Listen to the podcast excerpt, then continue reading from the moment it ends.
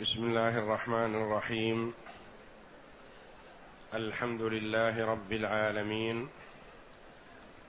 والصلاة والسلام على نبينا محمد وعلى آله وصحبه أجمعين، وبعد.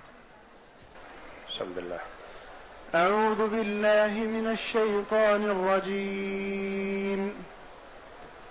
إن الذين جاءوا بالإفك عصبة منكم لا تحسبوه شرا لكم بل هو خير لكم، لكل امرئ منهم ما اكتسب من الإثم والذي تولى كبره منهم له عذاب عظيم.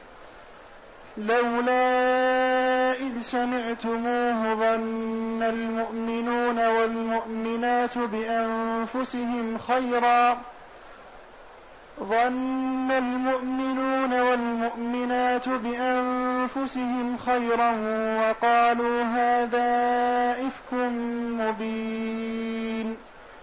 لولا جاءوا عليه بأربعة شهداء فإذ لم يأتوا بالشهداء فأولئك عند الله هم الكاذبون. في هذه الآيات الكريمة شروع في بيان قصة الإفك، فالمنافقون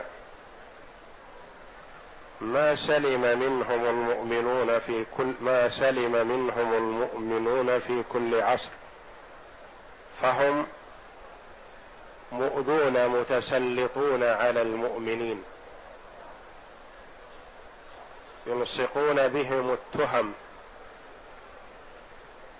ويصفونهم بالأوصاف الشنيعة وهم منها براء، والمنافقون أحق بهذه الأوصاف الدنيئة. فالمنافقون في عهد النبي صلى الله عليه وسلم تسلطوا على أم المؤمنين الصديقة بنت الصديق رضي الله عنهما،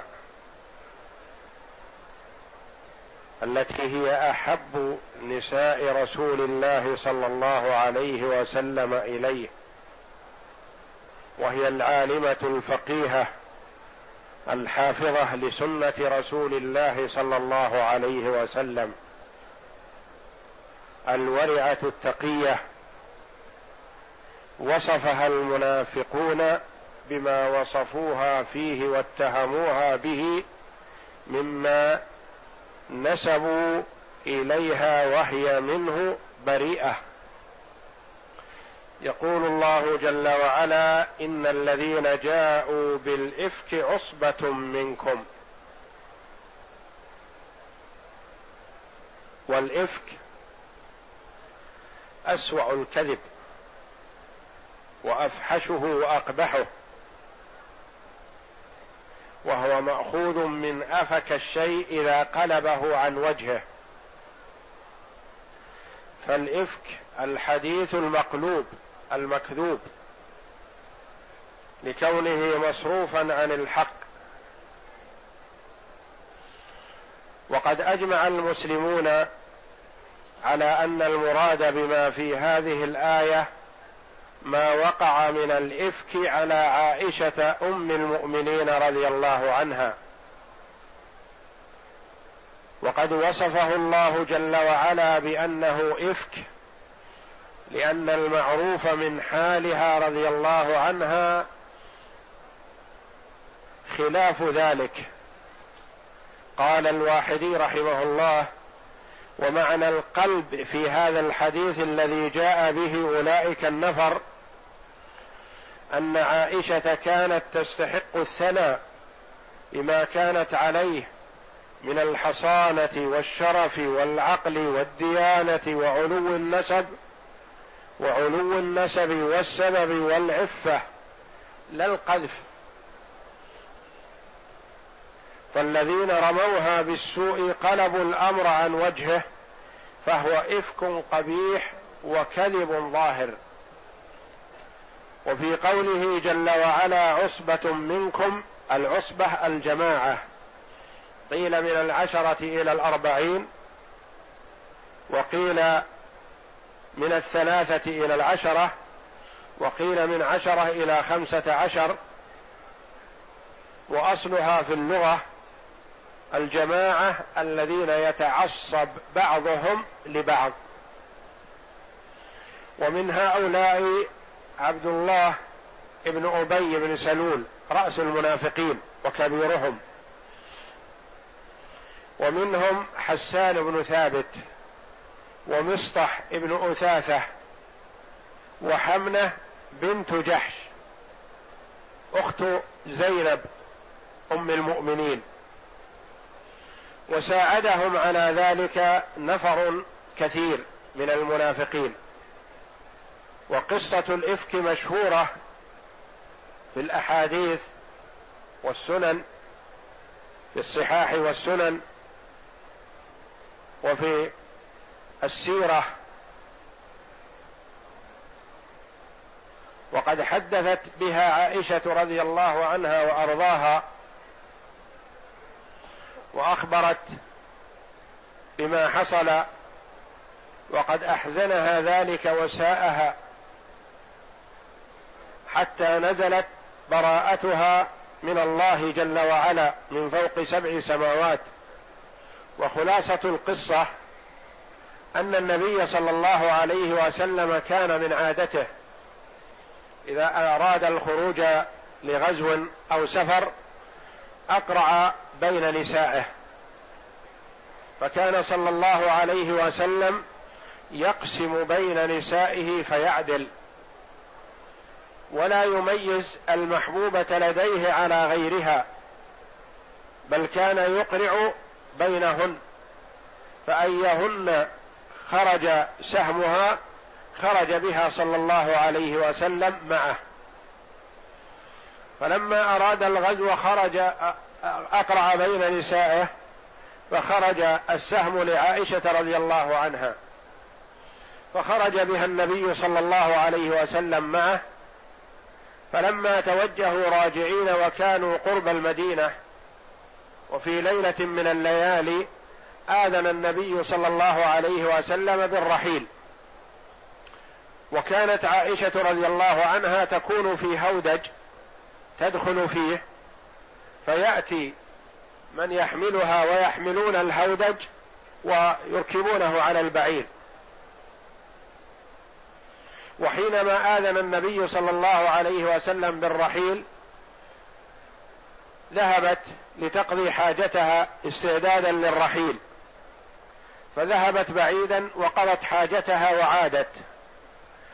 فلما وصلت مكانها أدركت أن العقد الذي كان في صدرها من خرز قد سقط منها، فذهبت رضي الله عنها تلتمسه وفي الظلام، وتأخرت هناك، فجاء من يحمل الهودج فحملوه يظنون أنها فيه، وكانت صغيرة حديثة السن رضي الله عنها وخفيفة الوزن، لا يدرى أهي في الهودج أم لا، فكانوا يظنون أنها فيه، لم يفقدوا خفة الهودج ولم يتبين لهم ذلك.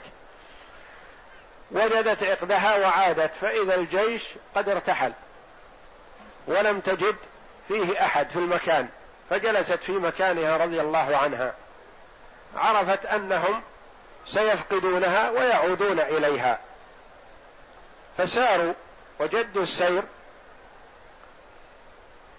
ولم يفقدوها أول الأمر، حتى جاء صفوان بن المعطل رضي الله عنه من خيار الصحابة رضي الله عنه وأرضاه.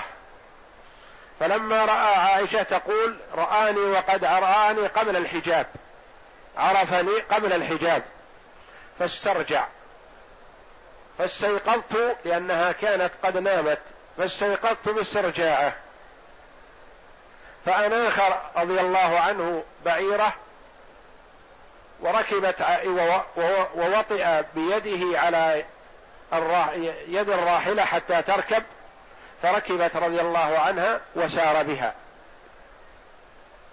حتى أدركوا الجيش. فعند ذلك قال المنافقون إن عائشة حصل منها شيء مع هذا الرجل، وتحدثوا بهذا الحديث وأشاعوه في الناس. ولما وصلت المدينة رضي الله عنها مع النبي صلى الله عليه وسلم مرضت ولم تعلم شيئا، فلما صحت من مرضها خرجت لقضاء حاجتها مع أم مصطح ابن أثاثة، فعثرت أم مصطح بمرطها ثوبها الذي عليها، فقالت تعس مصطح، فأنبتها عائشة رضي الله عنها، قالت كيف تدعين على رجل صحب النبي صلى الله عليه وسلم، بئس ما قلت. قالت أو ما سمعت ما قيل، أمه تدعو عليه لأنها استنكرت قوله، أو ما سمعت ما قيل، قالت ما سمعت شيئا، فأخبرتها بما تناقل أهل الإفك ومنهم مصطح. تقول رضي الله عنها فبدأت تبكي ولا تجف لها دمعة، وقد استنكرت ذلك من النبي صلى الله عليه وسلم أنه أنها لا تجد منه اللطافة والحنان والعطف الذي كانت تجده في حال مرضها لما سمع ما قيل. فاستأذنت النبي صلى الله عليه وسلم في أن تنتقل إلى أبويها من بيته صلى الله عليه وسلم، فأذن لها وبدأت تبكي، وسألت أمها عما يقول الناس، فقالت لا يضيرك يا بنيه، إنه لا يكون هناك امرأة تحظى عند زوجها ولها ضرائر إلا قيل عنها. والنبي صلى الله عليه وسلم استشار بعض الصحابة ومنهم أسامة بن زيد رضي الله عنه ما تقول، فقال هم أهلك يا رسول الله ولا نعلم إلا خيرا. وسأل رسول الله صلى الله عليه وسلم زينب بنت جحش أم المؤمنين رضي الله عنها ضرتها التي كانت تساميها، يعني قريبة منها في محبة النبي صلى الله عليه وسلم، فتكلمت بكلام حسن رضي الله عنها وإن كانت ضرتها، إلا أن دينها وأمانتها يمنعها من أن تقول ما لا تعلم رضي الله عنها وأرضاها. وإنما الذي حمل شيئا من راية الإفك أختها حملة بنت جحش، وحمى الله أم المؤمنين زينب رضي الله عنها من أن تقول سوءا، فأثنت زينب رضي الله عنها على عائشة رضي الله عنها خيرا ولم تقل فيها إلا خير بعدما سألها النبي صلى الله عليه وسلم. واستشار عليه الصلاة والسلام علي بن أبي طالب رضي الله عنه فقال يا رسول الله إن الله لم يضيق عليك والنساء غيرها كثير، ولم يرمها بشيء رضي الله عنه وأرضاه، وإنما أدخل الأنس والسرور على نفس النبي صلى الله عليه وسلم بأن الله لم يضيق عليه. فجاء النبي صلى الله عليه وسلم إلى عائشة وهي عند أبويها وهي تبكي، فقال يا عائشة إن كنت بريئة فالله جل وعلا سيبرئك، وإن كنت ألممت بذنب فاستغفر الله وتوب إليه، والله جل وعلا يتوب على من تاب، أو كما قال صلى الله عليه وسلم. حثها على إظهار أن تخبر بالحقيقة رضي الله عنها. فقالت رضي الله عنها لأبيها يا أبت أجب رسول الله صلى الله عليه وسلم، فاعتذر بأنه لا يدري ما يقول، وقالت لأمها أجيبي رسول الله صلى الله عليه وسلم، فاعتذرت بأنها لا تدري ما تقول، تقول وكنت صغيرة حديثة السن لا أحفظ من القرآن إلا اليسير، فجفت دمعتي وتكلمت بكلام وفقني الله إليه وكلام صريح، فقلت إن كنت بريئة والله يعلم أني بريئة، وقلت لكم ذلك لا تصدقونني، وإن كنت وإن قلت لكم إني ألممت بشيء والله يعلم أنني بريئة تصدقونني، وإنما مثلي ومثلكم كأبي يوسف،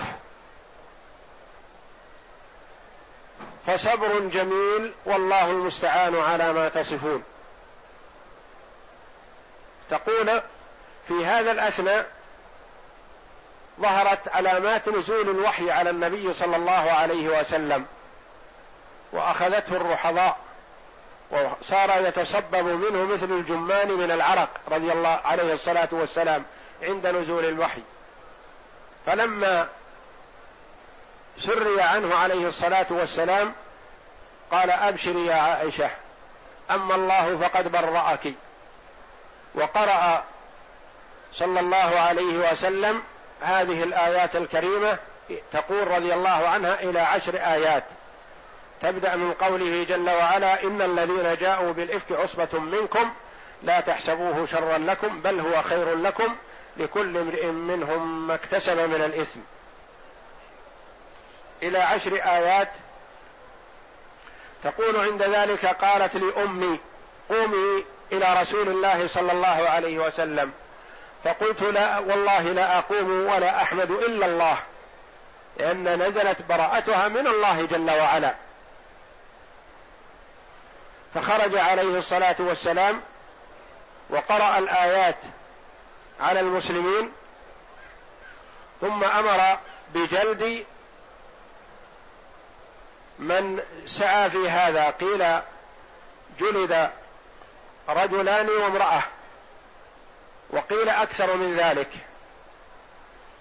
والمجلودون هم حسان بن ثابت ومصطح وحمنة، وقيل عبد الله بن أبي وحسان بن ثابت وحمنة، ومصطح كان معهم ولكنه لم يصرح وإنما كان ينقل مما يقال ولم يصرح بالاتهام بالقذف هو.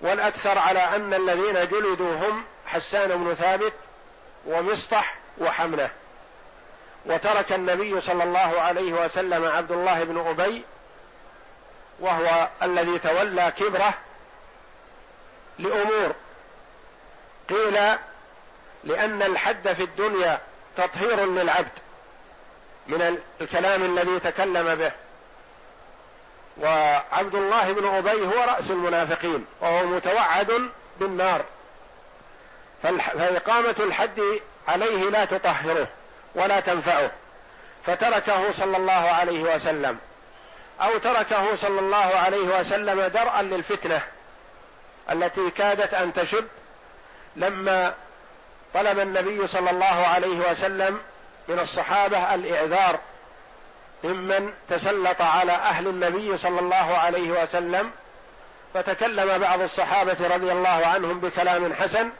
ورد عليهم البعض الآخر من باب الحمية، فكادت أن تقوم بين, المه... بين الأنصار بين الأوس والخزرج الفتنة، فهدأها النبي صلى الله عليه وسلم وترك جلد عبد الله بن أبي درءا للفتنة، قيل هذا وهذا فالله أعلم. ثم إن أبا بكر الصديق رضي الله عنه وقد كان ينفق على مصطح لأنه من فقراء المهاجرين، حلف رضي الله عنه بأن لا ينفق على مصطح بعدما قال ما قال في عائشة رضي الله عنها، فأنزل الله جل وعلا ولا يأتل أولي الفضل منكم والسعة أن يؤتوا أولي القربى والمساكين والمهاجرين في سبيل الله وليعفوا وليصفحوا ألا تحبون أن يغفر الله لكم قال رضي الله عنه بلى إني أحب أن يغفر الله لي، فأجراني مصطح ما كان يجريه من قبل. والله جل وعلا يقول لا تحسبوه شرا لكم بل هو خير لكم. الله جل وعلا أكرمهم، أكرم بيت النبي صلى الله عليه وسلم وبيت أبي بكر الصديق رضي الله عنه بهذه الكرامة العظمى، تنزيه البيت، تكريم عائشة رضي الله عنها بآيات تتلى إلى يوم القيامة، آيات عظيمة براءتها، وهي رضي الله عنها كانت تقول من احتقارها لنفسها إني أعلم أن الله سيبرئني، لأنها بريئة وموقنة بالله جل وعلا وواثقة باطلاعه وعلمه سبحانه وتعالى ومؤمنة بذلك، لكنها تقول ما كنت أظن أن ينزل في قرآن يتلى، وإنما كنت أظن أن الله سيري نبيه صلى الله عليه وسلم رؤيا منام فيها براءتي. فأكرمها الله جل وعلا بهذه الكرامة العظيمة مقابل ما رماها به المنافقون. وصفوان بن معطل الذي اتهم بهذه التهمة مع عائشة رضي الله عنها كان من خيار الصحابة رضي الله عنه، وأثنى عليه النبي صلى الله عليه وسلم خيرا، وهو يخبر عن نفسه بأنه ما اطلع على عورة امرأة، لأنه ما كان يأتي النساء رضي الله عنه وأرضاه. وقوله جل وعلا لا تحسبوه شرا لكم، أي لا تحسبوا ما قيل شرا لكم بل هو خير. والشر هو ما كان ضرره أكثر من نفعه، والخير ما كان نفعه أكثر من ضرره. وأما الخير المحض فهو الجنة التي لا, لا شر فيها، وأما الشر المحض فهو النار التي لا خير فيها. وأما ما يكون للدنيا ففيه وفيه، فهذا حصل فيه ضرر على عائشة رضي الله عنها في أول الأمر وساءها ذلك، وبكت بكاء شديدا، وأساء إلى النبي صلى الله عليه وسلم وإلى أبي بكر وإلى أهل وإلى بيت أبي بكر الصديق رضي الله عنه وإلى كثير من المسلمين، أساء إليهم ما نسب لعائشة رضي الله عنها وهي منه بريئة. وحصل فيه الخير فيما بعد بهذه الآيات العظيمة التي نزلت ببراءتها رضي الله عنها وأرضاها. لا تحسبوه، الخطاب للنبي صلى الله عليه وسلم وأبي بكر وعائشة وصفوان رضي الله عنه الصحابة، وصلى الله وسلم وبارك على عبده ورسول نبينا محمد. لا تحسبوه شرا لكم بل هو خير لكم، لكم فيه أجر عظيم وثواب جزيل ورفعة من الله جل وعلا، وآيات تنزل تتلى إلى يوم القيامة. وحصل لعائشة رضي الله عنها بذلك الثواب الجزيل، وشرفها الله جل وعلا بهذا الشرف العظيم. لكل امرئ منهم، أي من العصبة الكاذبة التي كذبت على عائشة رضي الله عنها، ما اكتسب من الإثم، لكل امرئ منهم بقدر خوضه في هذا الحديث وكلامه فيه. والذي تولى كبره، أي تحمل كبره، معظمه أو البداءة به، والذي تولى كبره منهم وهو عبد الله بن أبي رأس المنافقين الذي أشاع هذه الفرية وهذا البهتان، له عذاب عظيم عذاب عظيم في الدنيا أو في الدنيا والآخرة أو في الآخرة. أقوال للعلماء رحمهم الله. إذا كان في عبد الله بن أبي فله عذاب أليم، عذاب عظيم في الآخرة وهي النار،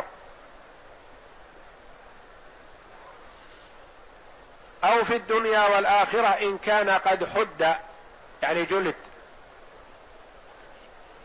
والمشهور أن الذي تولى كبره هو عبد الله بن أبي رأس المنافقين، وقيل هو حسان ابن ثابت. فقد أخرج البخاري رحمه الله وابن المنذر والطبراني وابن مردويه والبيهقي في الدلائل رحمهم الله عن الزهري رحمه الله قال: كنت عند الوليد بن عبد الملك فقال: الذي تولى كبره منهم علي، فقلت: لا. حدثني سعيد بن المسيب وعروة بن الزبير وعلقمة بن وقاص وعبد الله بن عبد الله بن عتبة بن مسعود، كلهم سمع عائشة رضي الله عنها تقول: الذي تولى كبره الذي تولى كبره منهم عبد الله بن أبي. قال: فقال لي: فما كان جرمه؟ قلت: حدثني شيخان من قومك، أبو سلمة بن عبد الرحمن بن عوف وأبو بكر بن عبد الرحمن بن الحارث بن هشام، أنهما سمع عائشة تقول: كان مسيئا في أمري. وقال يعقوب بن أبي شيبة في مسنده: دخل سليمان بن يسار على هشام بن عبد الملك فقال له: يا سليمان، الذي تولى كبره من هو, من هو؟ قال: ابن أبي. قال: كذبت، هو علي. قال: أمير المؤمنين أعلم بما يقول. قال: فدخل الزهري فقال: يا ابن شهاب، من الذي تولى كبره؟ فقال: ابن أبي. قال: كذبت، هو علي. قال: أنا أكذب لا أبالك؟ يرد الزهري رحمه الله على هشام بن عبد الملك: أنا أكذب لا أبالك؟ والله لو نادى مناد من السماء أن الله قد أحل الكذب ما كذبت. حدثني عروة وسعيد وعبد الله وعلقمة عن عائشة أن الذي تولى كبره عبد الله بن أبي. رواية أخرى أخرج البخاري ومسلم وغيرهما عن مسروق قال: دخل حسان بن ثابت على عائشة فشبب، أي قال شعرا: حصان رزان ما تزن بريبة وتصبح غرثا من لحوم الغوافل. يمدح عائشة رضي الله عنها، يريد أن يتحلل منها فيثني عليها بما تستحقه رضي الله عنها. قال: حصان رزان ما تزن بريبة وتصبح غرثا من لحوم الغوافل. قالت: لكنك لست كذلك، أي لم تسلم أنت من لحوم الغوافل، يعني أنك تكلمت في، لكنك لست كذلك. قلت، يقول مسروق رحمه الله: تدعين مثل هذا يدخل عليك، يعني يدخل عليك حسان وقد قال ما قال، وقد أنزل الله فيه: والذي تولى كبره منهم له عذاب عظيم. فقالت: وأي عذاب أشد من العمى؟ بالنسبة لحسان.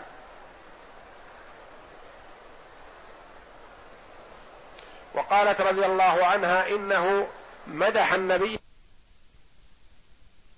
وامددح النبي صلى الله عليه وسلم، فسامحته وعفت عنه لمدحه النبي صلى الله عليه وسلم. والذي تولى كبره منهم له عذاب عظيم. لولا إذ سمعتموه ظن المؤمنون والمؤمنات بأنفسهم خيرا وقالوا هذا إفك مبين. لولا تأتي لمعان لمعان ثلاث، إذا دخلت على ماض على فعل ماض كانت كان معناها التوبيخ، وإذا دخلت على مضارع كان معناها التحضيض، وإذا دخلت على جملة اسمية كانت امتناعية يعني أداة شرط. وقد كررت في هذه الآيات ست م... في ست مواضع ست مرات كررت، هي الأولى والثانية والرابعة توبيخية، والثالثة والخامسة والسادسة شرطية، ذكر جوابها في الثالثة والسادسة وحذف الجواب في الخامسة. لولا عتاب وتوبيخ لمن تكلم في هذا أو صدقه أو قبله أو أشاعه. لولا إذ سمعتموه ظن المؤمنون والمؤمنات بأنفسهم خيرا. المؤمن إذا سمع ما لا يليق عن أخيه المؤمن لا يصدقه ويقيس ذلك على نفسه، هل يصدر منه هذا؟ هو يعرف أنه لا يصدر منه هذا، إذن فيظن بأخيه كما يظن بنفسه.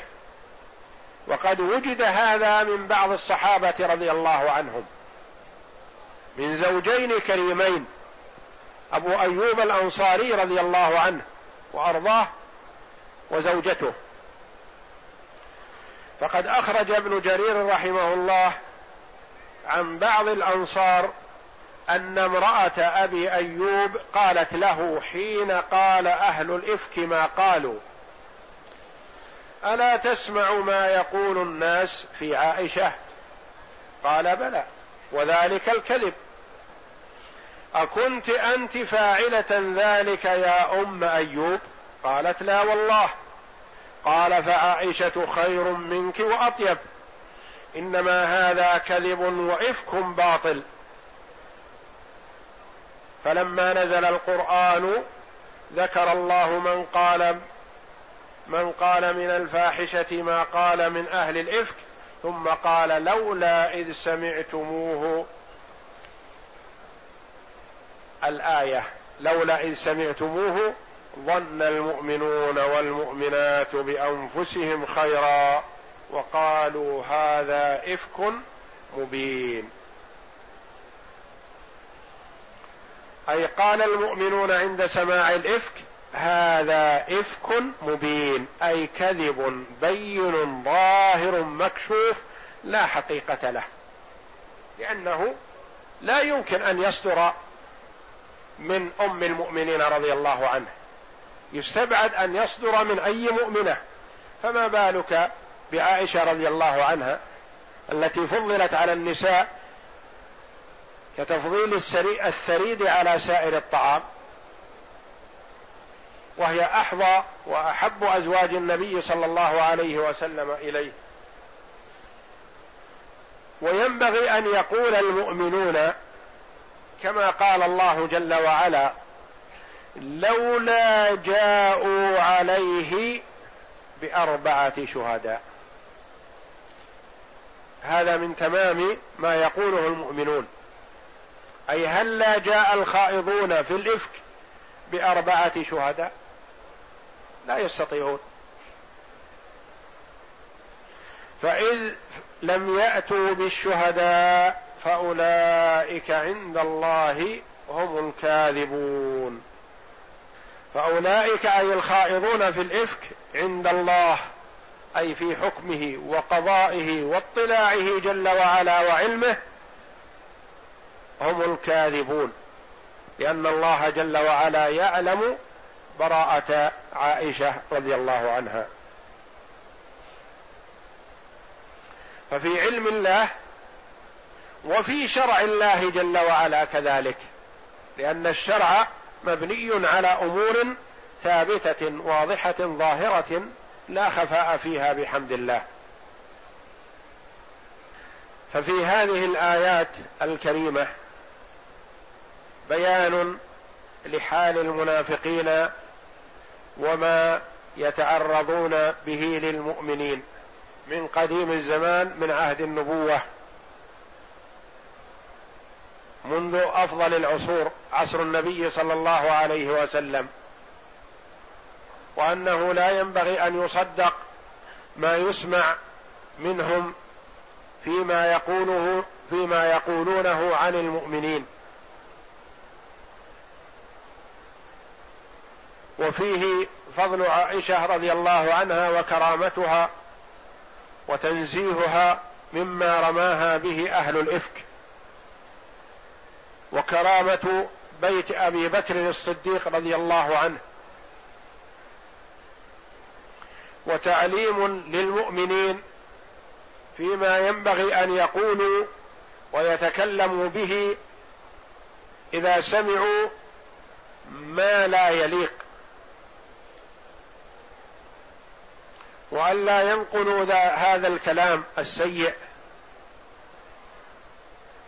وأن لا يصدقوه في مؤمن إلا إذا ثبت بما يثبت ذلك شرعا بشهادة أربعة شهود. وسيأتي الكلام على بقية الآيات إن شاء الله، والله أعلم، وصلى الله وسلم وبارك على عبده ورسول نبينا محمد وعلى آله وصحبه أجمعين.